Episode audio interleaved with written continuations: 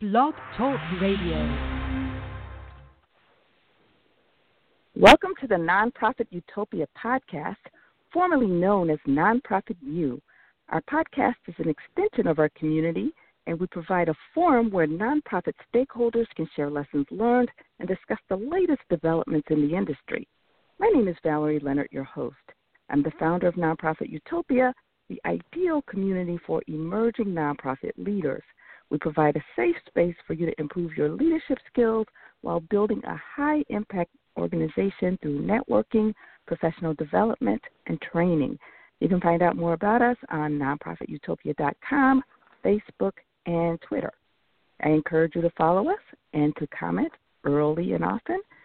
This is a social show, and we ask that you share the link to today's episode in your networks as we speak. Today's hashtags are Nonprofit Utopia, Forefront, Mission Sustainability Initiative, and Collaboration. You can also leave comments on blogtalkradio.com forward slash nonprofit utopia. The chat room is open and you can post comments and questions.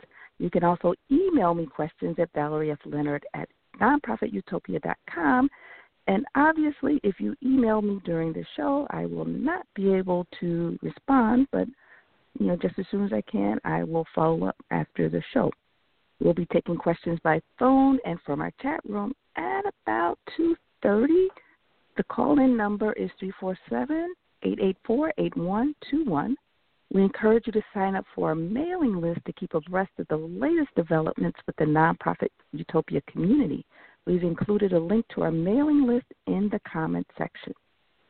Partnerships can take on any number of forms, including co locating, sharing back office or fundraising staff, permanent joint programming, and mission based mergers. Whatever form your partnership takes, there's always more to it than meets the eye. While no two collaborations are the same, there are always financial, legal, cultural, and other relational issues to consider. Forefront's Mission Sustainability Initiative, or MSI for short, gives nonprofits the resources that they need to sort it all out and position their partnerships for long term sustainability.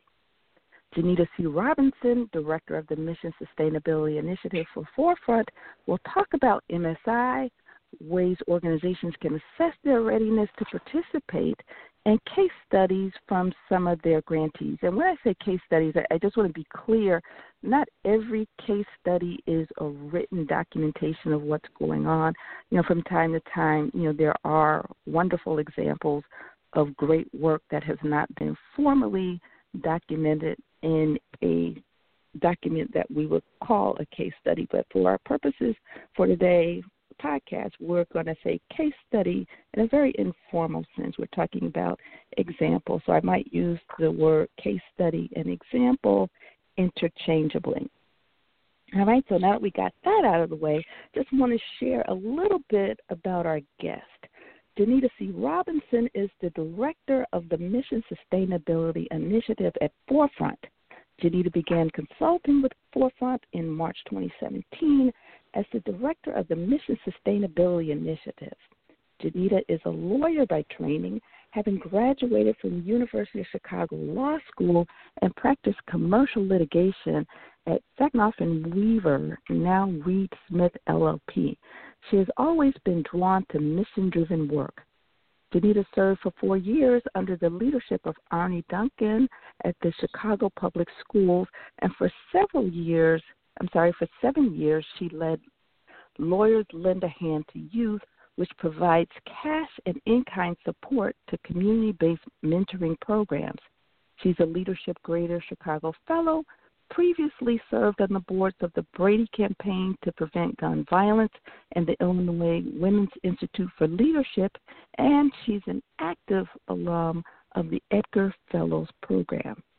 Genita is a native Chicagoan born on Chicago's South Side, and while she oscillated between Chicago and Washington, D.C. for several years, she has called the South Loop home for over two decades.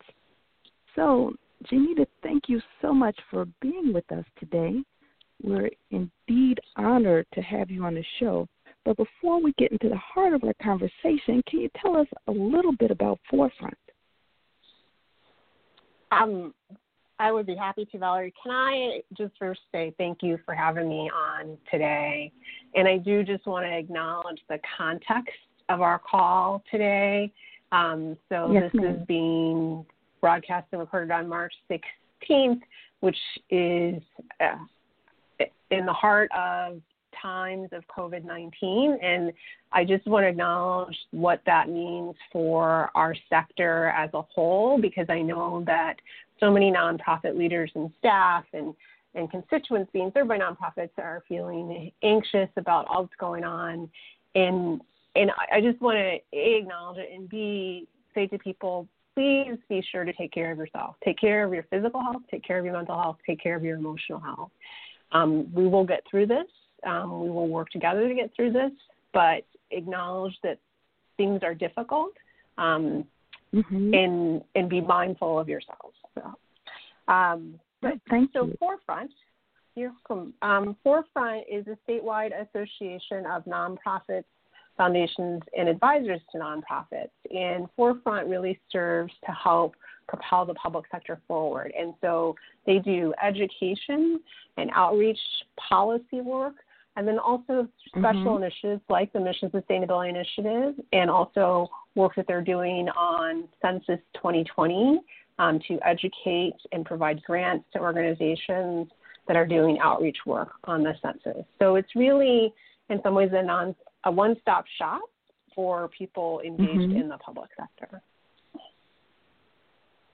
Wow, it's amazing how much Forefront has grown um, over, over the years. They weren't always called Forefront, but I'm just amazed at the work that that you guys are doing. You've gone from an entity that represents the interests of grant makers, you know, to now representing the interests of grant makers as well as uh, nonprofit organizations to impact the whole um, nonprofit sector, not only in the state of Illinois but nationally. And we really, really a- appreciate that work. Well, thank you. It, it is a whole team, and the team works very hard. They are working hard right now. They recently sent out a survey, actually, to nonprofit leaders related to potential impacts to COVID and what resources are needed. And they're convening a lot of Mhm. discussions with philanthropy about being responsive to that, um, which I think is a great example of the work that Forefront does. hmm Yes, indeed. So tell us about MSI or the Mission Sustainability Initiative, and and what exactly you know what actually brought you to this work. So the MSI, um, interestingly enough, I loved when you talked about uh, your work providing a safe space for nonprofits because that's a similar kind of ethos that's behind the MSI because Mm-hmm. we really want to help the nonprofit sector to thrive and be agile and collaborative. And we believe that the way to do that is by building learning and resources around partnerships. And um, drew me to this work actually is a lot of personal experience around partnerships in that I, Mhm. you mentioned in reading my bio that I led a nonprofit, Lawyers Lend a Hand to Youth, for seven years. So that was a smaller nonprofit. Our budget was less than half a million dollars. Um, Mm-hmm. I was often the only full time person, although we had part time people. And at um, various points in time, we engaged in multiple partnerships. We shared space with the Chicago Bar Association, which was the organization that helped us launch Lawyers Lend a Hand to Youth. We also Mhm. um, shared staff with another nonprofit that was also in that same space. I served on the board of a national nonprofit that acquired a smaller nonprofit when we hired away their executive director.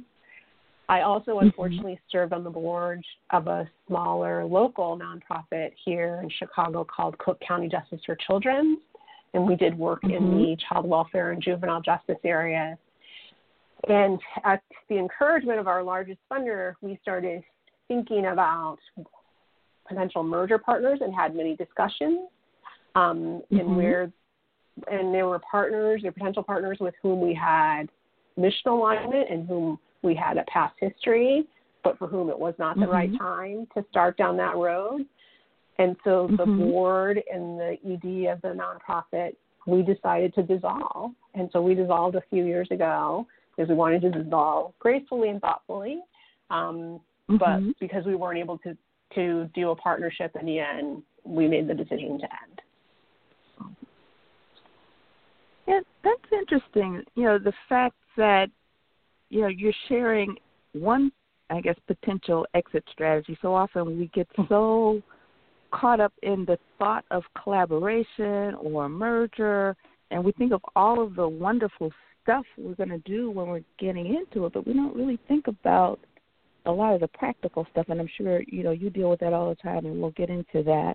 But you guys were very, very thoughtful about it, and rather than pursue something that you felt wouldn't work. You know, the average person might kick against the pricks and, and make try to make it work, and then you know deal deal with the fallout later. But you guys were very thoughtful and decided it wasn't worth um, going into something that I, I give a lot of credit. I will say to my fellow board members at the time because I think that people were able to put their egos to the side and we realize mm-hmm. it's not about us it's about the mission and whether we can sustain and improve the mission going forward and if we couldn't how could we end it in the best way um, mm-hmm. and make sure that the information we created we created some policy work um, was preserved and potentially carried on by other organizations that's great all right so before i segue into the next question it sounds to me like one lesson learned is when you start, you need to have an exit strategy, whatever that strategy might be. And um, and I, and I'm just wondering too, you know, when we talk about strategic partnerships, right? That means a lot of different things to different people. You know, as you and I talked in preparation for this, you know, I had one thought of what it could mean, and you know, you use it, you know, another way or maybe in a more broad way than I would have anticipated. So, just so we're all clear and on the same page for this podcast, what do you mean when you say strategic partnerships? So, I will uh, say, Valerie, that that's my favorite question to answer because I think that you're right and that people mean many different things when they say yeah. partnerships or even partnerships. Um, so right, right, that's true. The M, yeah. So the the MSI in the context of the MSI, we mean something long term or permanent. Um, so okay. it can be a merger, which is what a lot of people instinctively think of, but it can be, as I mentioned, like a co-location or shared staffing. It can be a back office mm-hmm. collaboration or a programmatic joint venture. The thing that I, whenever people reach out to me, I say like, you have to, I, you have to think in mind that something that changes the way of doing business for the organizations involved. So mm. if I could mm. give sort of two examples, one of something that you might not think of and one uh, that is a strategic partnership and one that you might think of that isn't. Um, I'll start with the one that isn't is um, let's say that you run a tutoring program and that you are going to partner with a new school to offer the tutoring program at that school. So that's a partnership, mm-hmm. but that's not what we refer to as a strategic partnership for the MSI because gotcha. you're still just offering your program, you're just offering it in a different location, right? It hasn't right. changed the way that you're offering it. Um, an example that I love to share, though, it's not a local one, it's out of Pittsburgh. Three senior serving organizations joined together and they created a single phone number and a website that all seniors in the area could go through to find the services that they need. And those seniors, mm. when they mm. called or went on the website, were directed to the different agencies for the services that would best suit them, regardless of who provided it. And the agencies remained independent, independent leadership, independent boards, independent staff, but seniors were better served in the region. And I mm-hmm. think that's a great example of a programmatic joint venture. Yes, I, I love it. I love it. So, what about the education that you provide to nonprofits? I, I know I learned a whole lot just being on your website and going to your last summit. So, so what are some of the things you do to help people learn more about strategic alliances? Sure. Well, we offer a mix of um, in person and also online training. We actually have a webinar coming up on April 30th. Um, you can find information about it on the Forefront website, which is myforefront.org, by clicking on events. Okay. Um, and again, this is April 30th. It's a webinar. It'll be myself, a woman, Brooke Cunningham, who's with Lazard, woman, Beth Berg, who's a partner at Sidley Austin, and we'll be talking about strategic alternatives, um, open and Mm. nonprofits, and the role of boards in deciding on those alternatives. Oh, I love it. So we'll be yeah, so we'll be talking about partnerships, but also just other strategic options that are out there for nonprofits to consider and how boards should be engaged in that work. Um, later on this year, we'll be uh, re-offering a workshop that was really popular in 2018 on identifying your organization's culture and then potential cultural integration Mhm. if you partner with another organization. And then we'll also be Mhm. doing a new workshop on the role of advisors in working with nonprofits, including attorneys, accountants, and others that help serve our sector. So we really we try to meet the needs and interests of people who are in nonprofits, and this is part of Forefront's broader educational options. But um, as I said, it's a mix of in-person and webinars, and everything Mhm. gets put on the Forefront website and on the events calendar. Okay, I will definitely make sure that I share those, you know, in my network. And it's it's uncanny, Genita. You know, you and I are really, you know, just meeting each other. We we formally met what two weeks ago, and it's, it's uncanny the way the materials that we're presenting, you know, in the nonprofit utopia community, closely align and dovetail with all along for Mm-hmm. forefront. You know, I just feel compelled to share. You know, because you know, last month we were working on collaboration, and it just so happens this that month you're working on board. You know- I saw that. Yeah. yeah, is that weird? But it's a good, it's a good weird.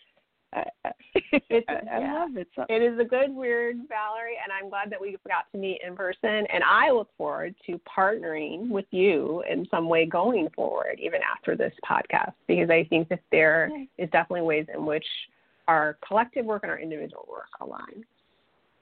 Okay, awesome. I'm looking forward to it myself. Thank you. Thank you so much. Mhm. All Alrighty, so along those lines, you know, we've got the education, right, which is, I, I guess, more broad, and, and anyone, I, I guess, who's interested can participate. But then if we drill down, I guess, a little bit lower, and, and not to say that this is less important, but we've got the technical assistance. I would imagine that um, there's a slightly higher bar to participate in the technical assistance. So, can you describe what the technical assistance is and that process and what it could look like? And I, I realize that TA varies, you know, from organization to organization. Sure. So, um, let me give a slightly long answer to this. Um, but the actually, there's not a, a high bar, at least not meant to be a high bar to the technical Mhm. assistance that we provide to the MSI. Um, so Oh, the technical awesome. assistance is really the advice direct support that I give to nonprofits.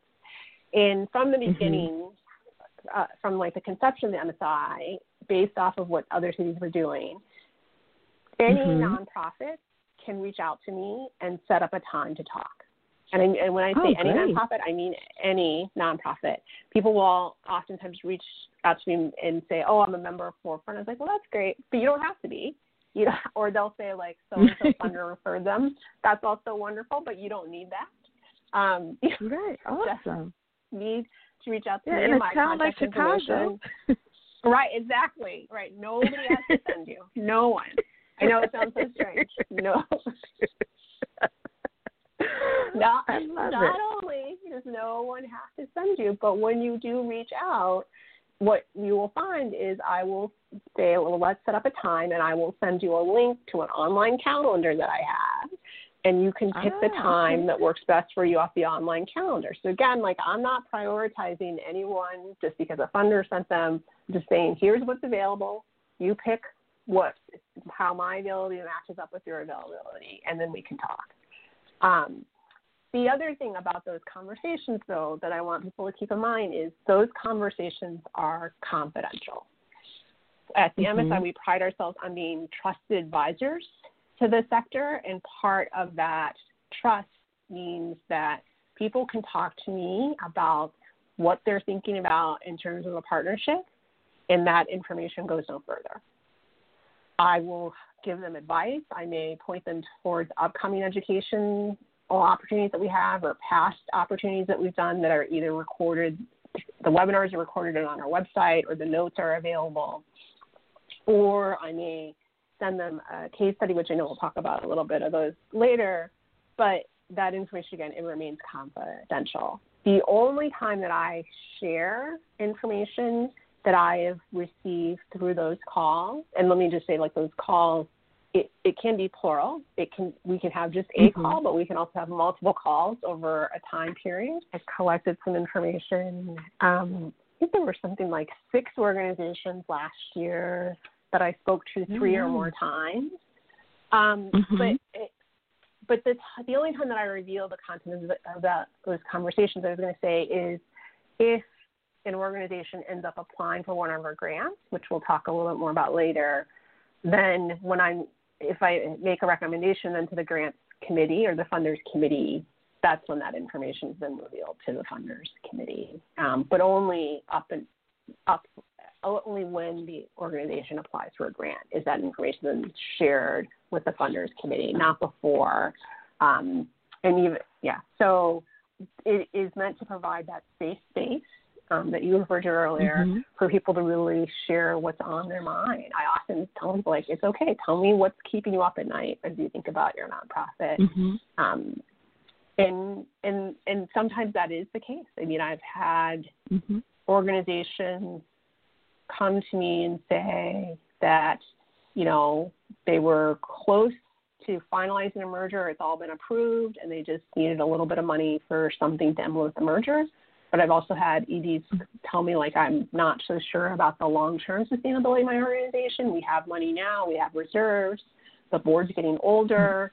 I haven't even been able to talk mm-hmm. to my mm-hmm. board about this. What should I do? Um, and so that mm-hmm. It, the calls are really meant to be a space for the nonprofit to just express their needs and questions and I answer what mm-hmm. I can and I refer them to others when I can't.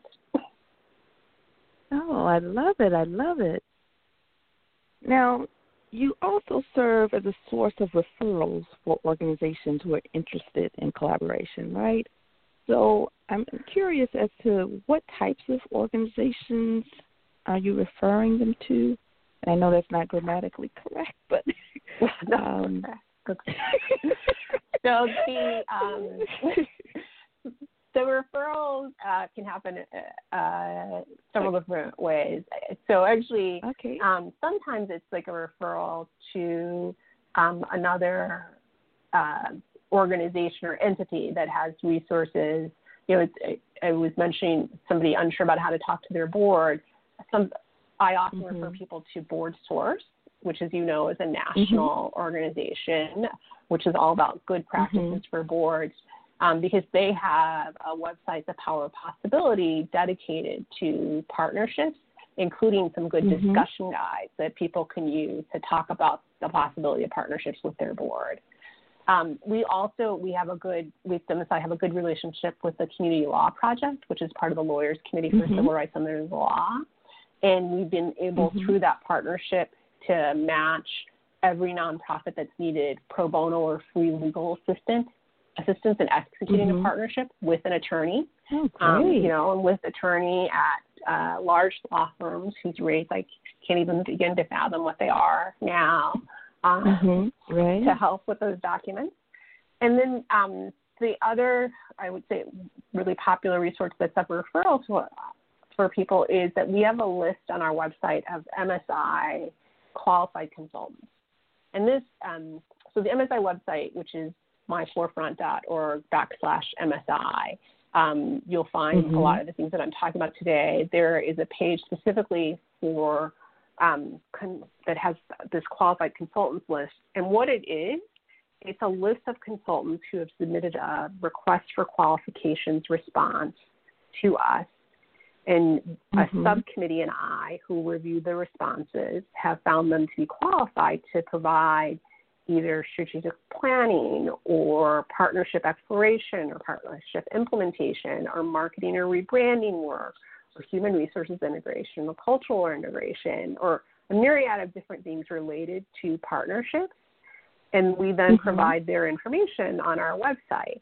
We provide this, again, it's a resource.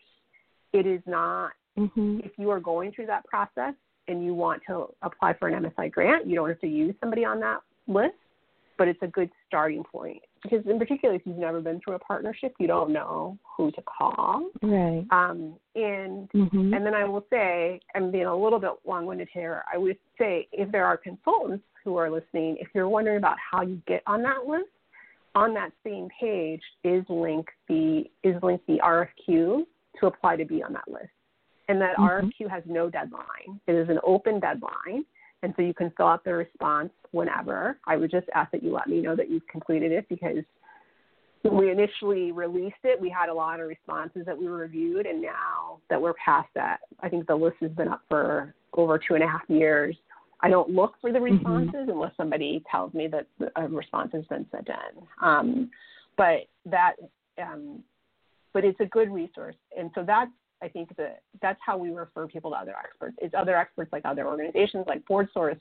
It's other experts like mm-hmm. the Community Law Project who can partner people with pro bono legal, and it's other experts such as these consultants that are on our website. You know, you have such a really what innovative way of looking at things. You know, because when I think of mergers, I just think about the financial and legal due diligence you know, I don't think about the culture. You know, I should, but but I don't. you, you know, I I'm a finance person by by training. Um, but but yes, I I don't think about the culture. I don't think about the marketing aspects and and all that good stuff. But those are things that could make or break you. You know, beyond you know the, the financial stuff. So I I applaud you for for being so comprehensive in your approach can I just say, Valerie, um, mm-hmm. I'll accept some credit, but I think that uh, two things have led for led to the comprehensiveness of the MSI. Um, one mm-hmm. is that we are modeled off of work that's being done in a few other cities that started before us, including Los Angeles, New York, and Philadelphia. Um, and we've been mm-hmm. joined mm-hmm. by Pittsburgh and Dallas, and I think now uh, NMC is is starting up in Arizona that's also doing similar work. And so we we relied on people who had previous experience in starting initiatives like this. And then the other thing is that mm-hmm. besides the support that we got from people in other cities, we relied on the expertise that we have here in Chicago. We have a funders committee, but we also have an MSI advisory committee, which is made up of representatives from the funding community, nonprofit leadership, and consultants or advisors to nonprofits who really help to set the tone and the structure for this mm-hmm. initiative and provide ongoing advice to me about what things we might want to focus on or add. So that's, I think, uh, I'll take some credit for the work in kind mm-hmm. of building up this rich um, uh, initiative, but it's really it's so many people who've played a role in it. Okay, so I'm going to ask you one more question before we, you know, call out to folks for you know phone calls, and you know just knowing that you work with Forefront and you have access to a number of resources, right? Do you ever work with other departments within Forefront to refer organizations to potential collaborators, or do you kind of steer away from um, being that person that marries people, so to speak? Um, so I steer away from matchmaking, um, and I do that yeah. mainly because the the research shows that matchmaking isn't always very successful. Um, again, I'm uh, to some extent been relying upon what some of my colleagues in other cities have learned. Um, mm-hmm. We're on the East Coast, uh, where the match, the matchmaker partnerships did not endure. Um, but we also mm-hmm. have some good research here in Chicago, um, and this is specifically on mergers. There, there was a merger research study um, that was done now four years ago, um, and uh, in the full report is linked to our website. The executive summary I recommend to everybody. It's only four pages, and that executive summary talks about what things make these, in that case, mergers successful. And a lot of it is a history of partnering, mission alignment, mm-hmm. cultural alignment, and so these are things. You know, yes, can somebody maybe I don't. It's hard to say, but I, I think it, it to answer your question, that's why I shy away from matchmaking. Mm-hmm. I will tell people, you know, because a history of partnering is a good indicator of potential success of a long term partnership, think about who you've partnered mm-hmm. with in the past. Think about if you are an educational organization doing work with CPS, think about who's at the meetings that you're going to, because um, you might have a similar mission then to yours. Um, mm-hmm. But I do, I refrain from matchmaking. Okay. Good, good, good. All righty. I want to remind excuse me, I want to remind our listening audience that you're listening to the Nonprofit Utopia podcast and we're speaking with Genita C. Robinson. Genita is the director of Forefront Mission Sustainability Initiative, also known as MSI. And we are now opening up our lines for, and you can call right now. That number is 347 884 8121. Again, that number is 347 884 8121. And we also have our chat room open, and you can feel free to post questions in our chat room. And I can share those with Genita, and um, she can answer them on air. Alrighty, so thank you so much for for joining us. Alrighty, so can you describe described your database of resources that you provide for nonprofits interested in collaboration. And that might be similar to your, you know, to your um, other resources. But you know, is there a database that people can tap into, or they have to call you and then you have a conversation? Yeah, I would say rather than a database, yeah, I would say rather than a database, it's really our MSI website, which is I mentioned is myforefront org backslash MSI mm-hmm. because almost everything I've mentioned so far is is linked from that website, whether it's general information about the MSI and what we offer and how you contact me for technical assistance, whether it is that qualified list of consultants that I mentioned, there's also an, an, F, an FAQ on that website the board source link that I mentioned too for their website to Power Possibility. That's on, linked from the website. So all oh, it's there. People can still reach out to mm-hmm. me. I will. I do often after we speak. I send them links from the website just as a, a, a reminder and something for them to have um, that they can, can forward to others or store mm-hmm. for if they need it later. Um, but that's really those are where most of our resources are. Okay. Awesome, awesome. So, a significant part of your education program is the MSI Summit, and you typically share lessons learned from your work. And you just had one on, I believe it was March 6th at Malcolm X College here in Chicago. Can you talk mm-hmm. about the purpose of the summits and then share some of the highlights from prior programs? Sure. So this was our second summit. The first one was in October of 2016, um, which really launched the MSI.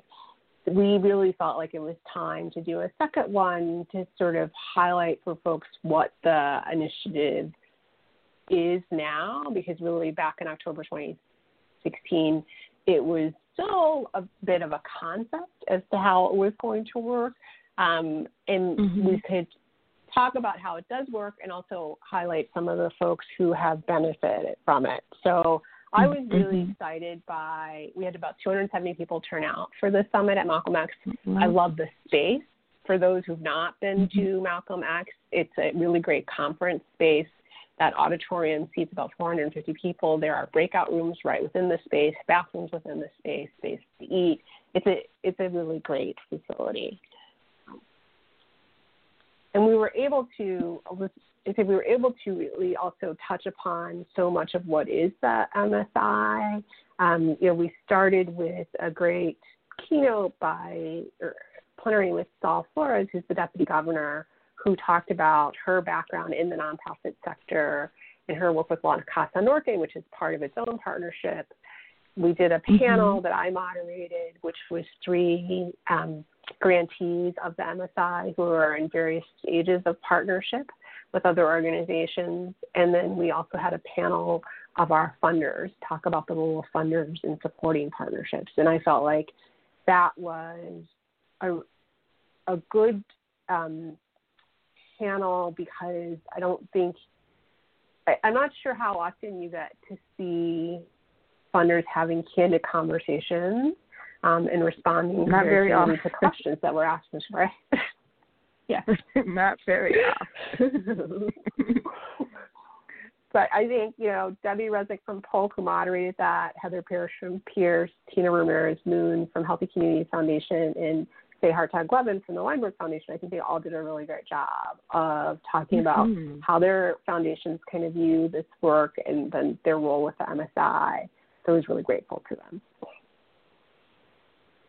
Yeah, what I loved about the conference, well, the summit, I, I was there. Yeah, I I think people did a really good job, including you know, including yourself, of demystifying what this thing called collaboration is, and also kind of debunking some of the myths of what we think it is. And you gave us some really good information as to things that we need to be looking for. It's not just a matter of what this looks like on an organization chart. It's not just a matter of whether you have the numbers that suggest that you know this is financially feasible. It's, it's all that and so much more. And and I think so much of the intangible stuff that we can't see, you know, as you touched on before, could probably, you know, make or break your your ability to succeed in the collaboration. So that was one of the takeaways that I had. It, it's not just a process. It, you know, it's people, probably even more so than process. So I I really enjoyed it. I, I walked out of there literally floating on air. I was like, I am so glad that I attended, and you know, I can say, you know, I think I told you that day. I said you have far exceeded my wildest expectation. You know, because you're right. People, funders don't typically talk candidly about some of the work that they do. You know, especially when you have so many prospective grantees in the room. You know, they tend to be a little guarded you know, I don't think people threw caution to the wind, but I think they were very transparent and frank in their discussion, and that was so refreshing. Well, I'm glad that we could exceed your expectations, Valerie. I am uh, a lot of thought and planning went into the summit. I think that um, we really wanted to spark ideas with people, and as you said, we wanted to demystify the MSI for folks and help them to understand like what is this resource that's out there and how anyone can reach out. Um, you know, and mm-hmm. on and on the funders, it's I think it's a testament to um, the funders committee from the outset said that they also wanted to be a learning body, and I think they've really mm-hmm. held true to that. And and part mm-hmm. of being a learning body, I think for them is to be able to reflect upon those learnings. And so that was a you know, that was core to so many of the questions that Debbie asked as moderator about lessons that they themselves as funders have learned from this process. Mm-hmm. Okay, great. So, Forefront also does case studies to share lessons learned about your work in facilitating collaboration. And again, you know, you have at least one formal case study, but then, you know, other in other cases you have examples. So we could start with the formal case study, which is Aspire. They just participated in a merger. Actually, did they? I don't know if in nonprofits you call it acquiring or is it an affiliation? You know, I work with the hospital. We call we call the subsidiaries affiliates. I, I'm not quite sure what called it. I, I didn't read the case study yet, but but at any rate, let me stop talking and you tell us tell us about Aspire and the role that you guys play. That way, I don't have to mess up anything. no, that's okay. And I don't. And and it's funny how we can sometimes get caught up in like the legalese of things. And mm-hmm. and I mm-hmm. try not to, because I'm just I am no longer a lawyer and haven't been for decades. Um, it, okay. What they did was an asset transfer, so I will say. um, okay. And because there are, even when you talk about mergers, there are different ways of doing it. It can be parent sub, it can be sole member. It, it, there are different ways. Mm-hmm. But Aspire, okay. so, and yes, as you mentioned, this is a written case study that we've now done, and you can find a link to that on our website. Um, the so Aspire provides services to people with developmental disabilities, as did an organization called North Point Resources. They really focused on different regions, one primarily in the north suburbs in Wisconsin, the other in the west suburbs based in Hillside. Besides who they serve, both also had social enterprise components, right? They had mm. um, uh, Aspire makes coffee that they sell. I'm not a coffee drinker, but I understand it's really good coffee. Um, and Aspire, uh, and Jim Kales, who's the CEO, mentioned this at the summit. They had just gone through a strategic planning process, and as part of their strategic planning process, they realized that growth would likely come through partnering.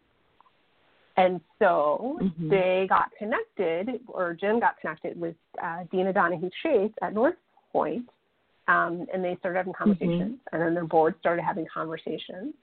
They then worked with a consultant and were able to come to an agreement, and they've now merged and they operate um, under a single um, umbrella, um, serving more mm-hmm. people. And and I just want to talk um, in the, like the last three sentences that I shared is probably like a year and a half worth of work, right?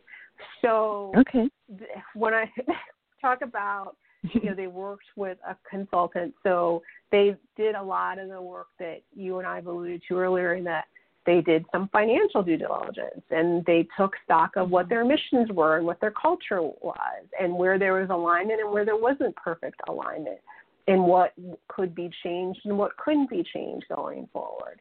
They then signed a formal agreement with lawyers helped them to craft.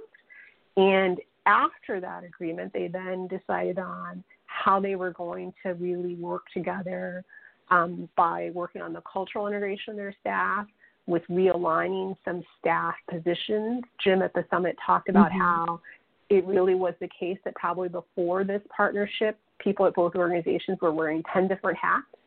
And this allowed mm-hmm. them to really help people to specialize in their work. Um, mm, and they, uh, the MSI was able to support them in a few different ways. So I had multiple conversations with Jim and Dina, um, providing them with technical uh, advice. And and Dina, it's interesting. I think she's maybe even quoted in the case that he was saying this she thought that they could figure this out on their own, that they didn't need an outside consultant, that they could they could bring the boards in towards the end because they were committed mm-hmm. to it, she and Jim, making it go forward. Um, but she realized in retrospect how helpful it was to actually follow a process. Um, uh, but we gave them a grant to help pay for the consultant to explore the merger, and then we gave them a grant after they merged to help uh, with cultural integration work for mm-hmm. the staff. Um, and and it's still you know it's it's still a work in progress. Um, they will mm-hmm. be you know still examining this a year out, two years out to make sure that they've achieved goals that they set for themselves and that they're staying true to their now combined mission. Oh, that is awesome. And then you've also worked with the Chinese Mutual Aid Association, and I, I thought that their story was pretty interesting. But I won't steal your thunder. Let's let's hear from you. Let's hear about the Chinese Mutual Aid Association and the role that MSI played. so it's it's not my thunder. It is that of Chinese mutual aid, um, Indo American, and now I'm gonna blank for a second on the third organization, um, but it'll come to me in a second. Uh, so this mm-hmm. is an interesting one because it, it, it is a um, partnership that is still in progress. It hasn't formalized yet, but they are being very okay. open about the fact that they are in negotiations.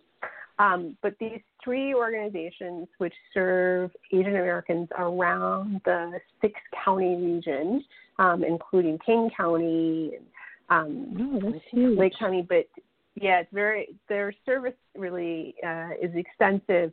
So they have joined together and are exploring um, a joint venture to open a Pan Asian Center, um, probably in the near north suburbs, um, like near Skokie. Uh, and they got money from the state to um, help with this. And they came to the MSI, and we helped them by helping to pay for a consultant to um, make sure that there is uh, mission and vision alignment around the work they're trying to do and figure out some structure for a partnership mm-hmm. going forward. So I'm really excited about the possibility of this. Um, mm-hmm. It has the potential to have a huge impact um, in terms of, you know, once this building is built. But I think even beyond the physical space that might get created, um, because mm-hmm. MSI isn't about bricks and mortars. I think the partnership that will result from these three organizations and possibly others who may join them down the line, I think is key. I think it's key. And mm-hmm. I think it's mm-hmm. you know it's a great example how three organizations can work together on something but still preserve their own individual identity. Mhm. Yeah, I I love that. I mean, that's going to be huge if they could get. So that's basically almost all of the Chicagoland area. If if I think about it, the, oh, that's the full Chicago metro area, including Chicago and some and the outlying suburbs on all sides. Is that? If I, that be accurate? I, I may misquote in terms of like exactly which particular parts of it they serve, um, mm-hmm. but it is a significant part of the Chicago area, and it is. Um, yeah. I just want to. So it's Hanul, Hanul Family Services. That was the third organization. Indo American yeah, Hanul Family Services. Yeah. Oh, okay. Yeah. Yeah, it, it sounds huge. The six collar mm-hmm. counties. You know that that just yeah, that that's pretty impactful, and I, I know it's mm-hmm. exciting to to work with that. And and that's not all; they're not all representing one country, immig- immigrants from one country. It's various Asian exactly. countries. Is that correct? Mm-hmm. That's correct. Yes. Okay, so you've also had some interesting experiences working with folks in the Oak Park River Forest Community Foundation. They are working to facilitate a collaborative process with local arts organizations. So, can you tell us a little bit about that work and your role? Sure. So, this one was very different in the approach was it wasn't a, an individual nonprofit that reached out originally to me um, for advice. It was uh, Elizabeth Chaudhry, who's the program officer director at the Oak Park River, Oak Park River Forest Community Foundation. And Elizabeth reached out because they have a number, or even a plethora, I will say, of arts and cultural organizations in that community. And they were looking for ways that the organizations might be able to partner. Um, and as Elizabeth mm-hmm. mentioned, actually, I think it was like my first two weeks at Forefront. I, I think like the first speaking engagement I did was out at the Oak Park River Forest Community Foundation. Um, but mm-hmm. so they worked with a consultant to do some initial assessments on a group of arts and cultural organizations to figure out their readiness to partner. And the MSI, mm-hmm. besides multiple conversations that I had with Elizabeth, um, we ended up giving them what we call our pre-exploratory grants. Um, and these are mm-hmm. smaller grants, no more than like $5,000 per organization, that can go towards, as I mentioned, helping to assess an organization's readiness to partner. It can also go towards a group of organizations who want to have a preliminary discussion around the possibility Mhm. of partnerships, and the money can help pay for food and space to meet and a facilitator. Okay. Um, and so it started, we provided them with a pre exploratory grant. From that, um, a few organizations decided not to move forward. Um, but about 5 Mhm. organizations decided they wanted to move to the exploratory stage of further exploring. And what they decided on was a potential fundraising collaborative. Um, and what that Mhm. will look like is still to be determined, but it might be that they share fundraising staff or fundraising platforms. Um, but so we then gave them an exploratory grant to work with someone to help figure out an agreement about a fundraising um, collaboration. And so it's it, again, you know, partnerships can take many different forms. For these arts and cultural organizations, this is what they decided they needed and what could help Mhm. further their missions best. Um, and I think it's really interesting. You know, these organizations, um, when we talk about Aspire, I think Aspire's budget is above $10 million. Um, a lot of that is government Mhm. funding because of the populations they serve. These arts and cultural organizations, a lot of them are very, very small organizations. I'm not, I, I can't even remember if any are above 500,000. Um, some probably below two or 100,000, um, really reliant upon their volunteer board of directors um, and part-time staff. But they are they are making an impact, and they can make more of an impact potentially through this partnership. So it's great that they are thinking about how to make it work to best serve their Mhm. community. Okay, this is awesome. And we got about nine minutes left. So if there are any people who want to call in and make comments or ask questions, the call in number is 347 884 8121. Again, that number is 347 884 8121. And you can feel free to post questions in our chat room and I can share them. Okay, Genita, we have time for maybe one or two more questions. It depends. But I really do want to use some time to delve into, you know, what the MSI grant program is. Um, if you can share with us an overview of the grant program and let us know ab- about the criteria and all that good stuff, that would be awesome. Sure. And I think it, it's so interesting that we're down to less than 10 minutes left and we're talking about the grants because I think that the grants often are the bright, shiny thing that catches people's eye about the MSI. But it is true that Mhm. most of what is done is not about the grants. Um, you know, the Mhm. technical assistance has probably impacted over 600 organizations. The grants Wow. have impacted about 63, um, which is meaningful, right? But it's it's just a it's a different magnitude. Uh, so we Mhm. provide grants organizations with the one-time cost of exploring or implementing a partnership. And I'm going to break down that sentence uh, a little bit. So Okay. I've talked about it's really three types of grants because it's the pre-exploratory, right? The smaller grants of Mhm. five thousand dollars or less to help organizations gauge their own readiness to partner or to do some preliminary conversations with another organization or two. The exploratory grants, which help organizations to, as the name indicates, explore with another organization what a partnership can look like with the goal of reaching a final agreement, but they don't always get to a final agreement. Those organizations Mhm. range from $5,000 to seventy-five thousand dollars, and then the implementation grants. Once an organization has reached a final partnership agreement with another organization, we help with the implementation costs. The Mhm. pre-exploratory costs are usually for an assessment or a consultant, or as I said, food or space. The exploratory grants are often for a consultant, whether whether to help with negotiation or due diligence. And the implementation are often along the lines of cultural integration, database integration, new websites, new branding, new logos, Mhm. even putting new Oh, collateral materials, you know, if Mhm. new letterhead if you need it. Um, and so we we believe that we cover costs that a lot of other people don't. Um, but mm-hmm. I will Mm-hmm. just note with the caveat, right? It is one time cost and one time external costs. So we don't cover programmatic costs, we don't cover staff time. We recognize that it does take significant staff time to, to get through an exploration implementation of these partnerships. But that is not something that is within our criteria. Um, mm-hmm. But that's those are some examples of the things that we do cover.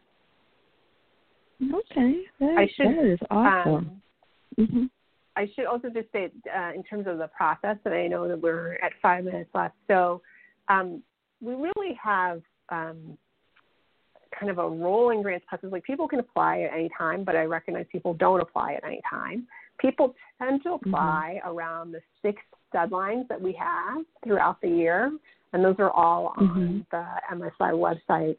Um, the benefit I will say about applying by a deadline is that if you apply by the deadline, we guarantee you a response within about 30 to 40 mm-hmm. days after that deadline. So we have a very quick turnaround. The other thing that I just want to mention is that um, unlike the technical assistance in the education, the grants process mm-hmm. is an invited process. Now, to get invited, oh, you just start by the you get it, you start with the technical assistant. So you have the call with me, which is open to anyone, and then that might okay. lead then to the application. And it's not so much about again sort of the Chicago way as because we only fund very specific things, just making sure mm-hmm. before somebody starts the grant application that it is clear that what they are looking for us to fund is something that we actually can fund. Mhm. Oh, I love it. I love it. And then finally, um, what are some of the lessons that you've learned in this whole process? Um, lessons that I have learned. I feel like it's sort of a, a I like the funders committee. I'm on an ongoing learning process about mm-hmm. this. I think more than something that I've learned, I will say something that's been reaffirmed for me throughout this is that at the end of the day, people in this sector are really just trying to do right by do right by those that we serve, right? Really mm-hmm. trying to do right by their constituents and their stakeholders. And we make such an impact on our society here in Illinois. And it is my hope that through this work with MSI that I can just help these nonprofits to better serve the people they're serving and to further their mission and their impact. Great stuff. Great stuff. Alrighty, so we've come to the end of our show, and I'd like to thank Genita C. Robinson, Director of Forefront's Mission Sustainability Initiative, for being a guest today. So, Genita, are there any parting thoughts that you want to share before we sign off? Just want to say thank you, Valerie, for giving me this opportunity to talk about the MSI. Thank you for allowing me to learn a little bit more about nonprofit Utopia, and I look forward to working with you in the future. Mm-hmm. Okay, awesome. Thank you. Ditto here. Ditto here. I'd like to thank you, our listening audience, for listening to today's episode of Nonprofit Utopia. I encourage you to go to iTunes and leave a review. We've included instructions in the comment section to guide you through the process. And be sure to join us next week when we talk about some of the common problems board members' tools they can use to address them. Alrighty, so until then, you take care. And you take care as well, Genita. Thanks again. Thanks, you too, Valerie. Bye bye. Okay. All right. Bye bye.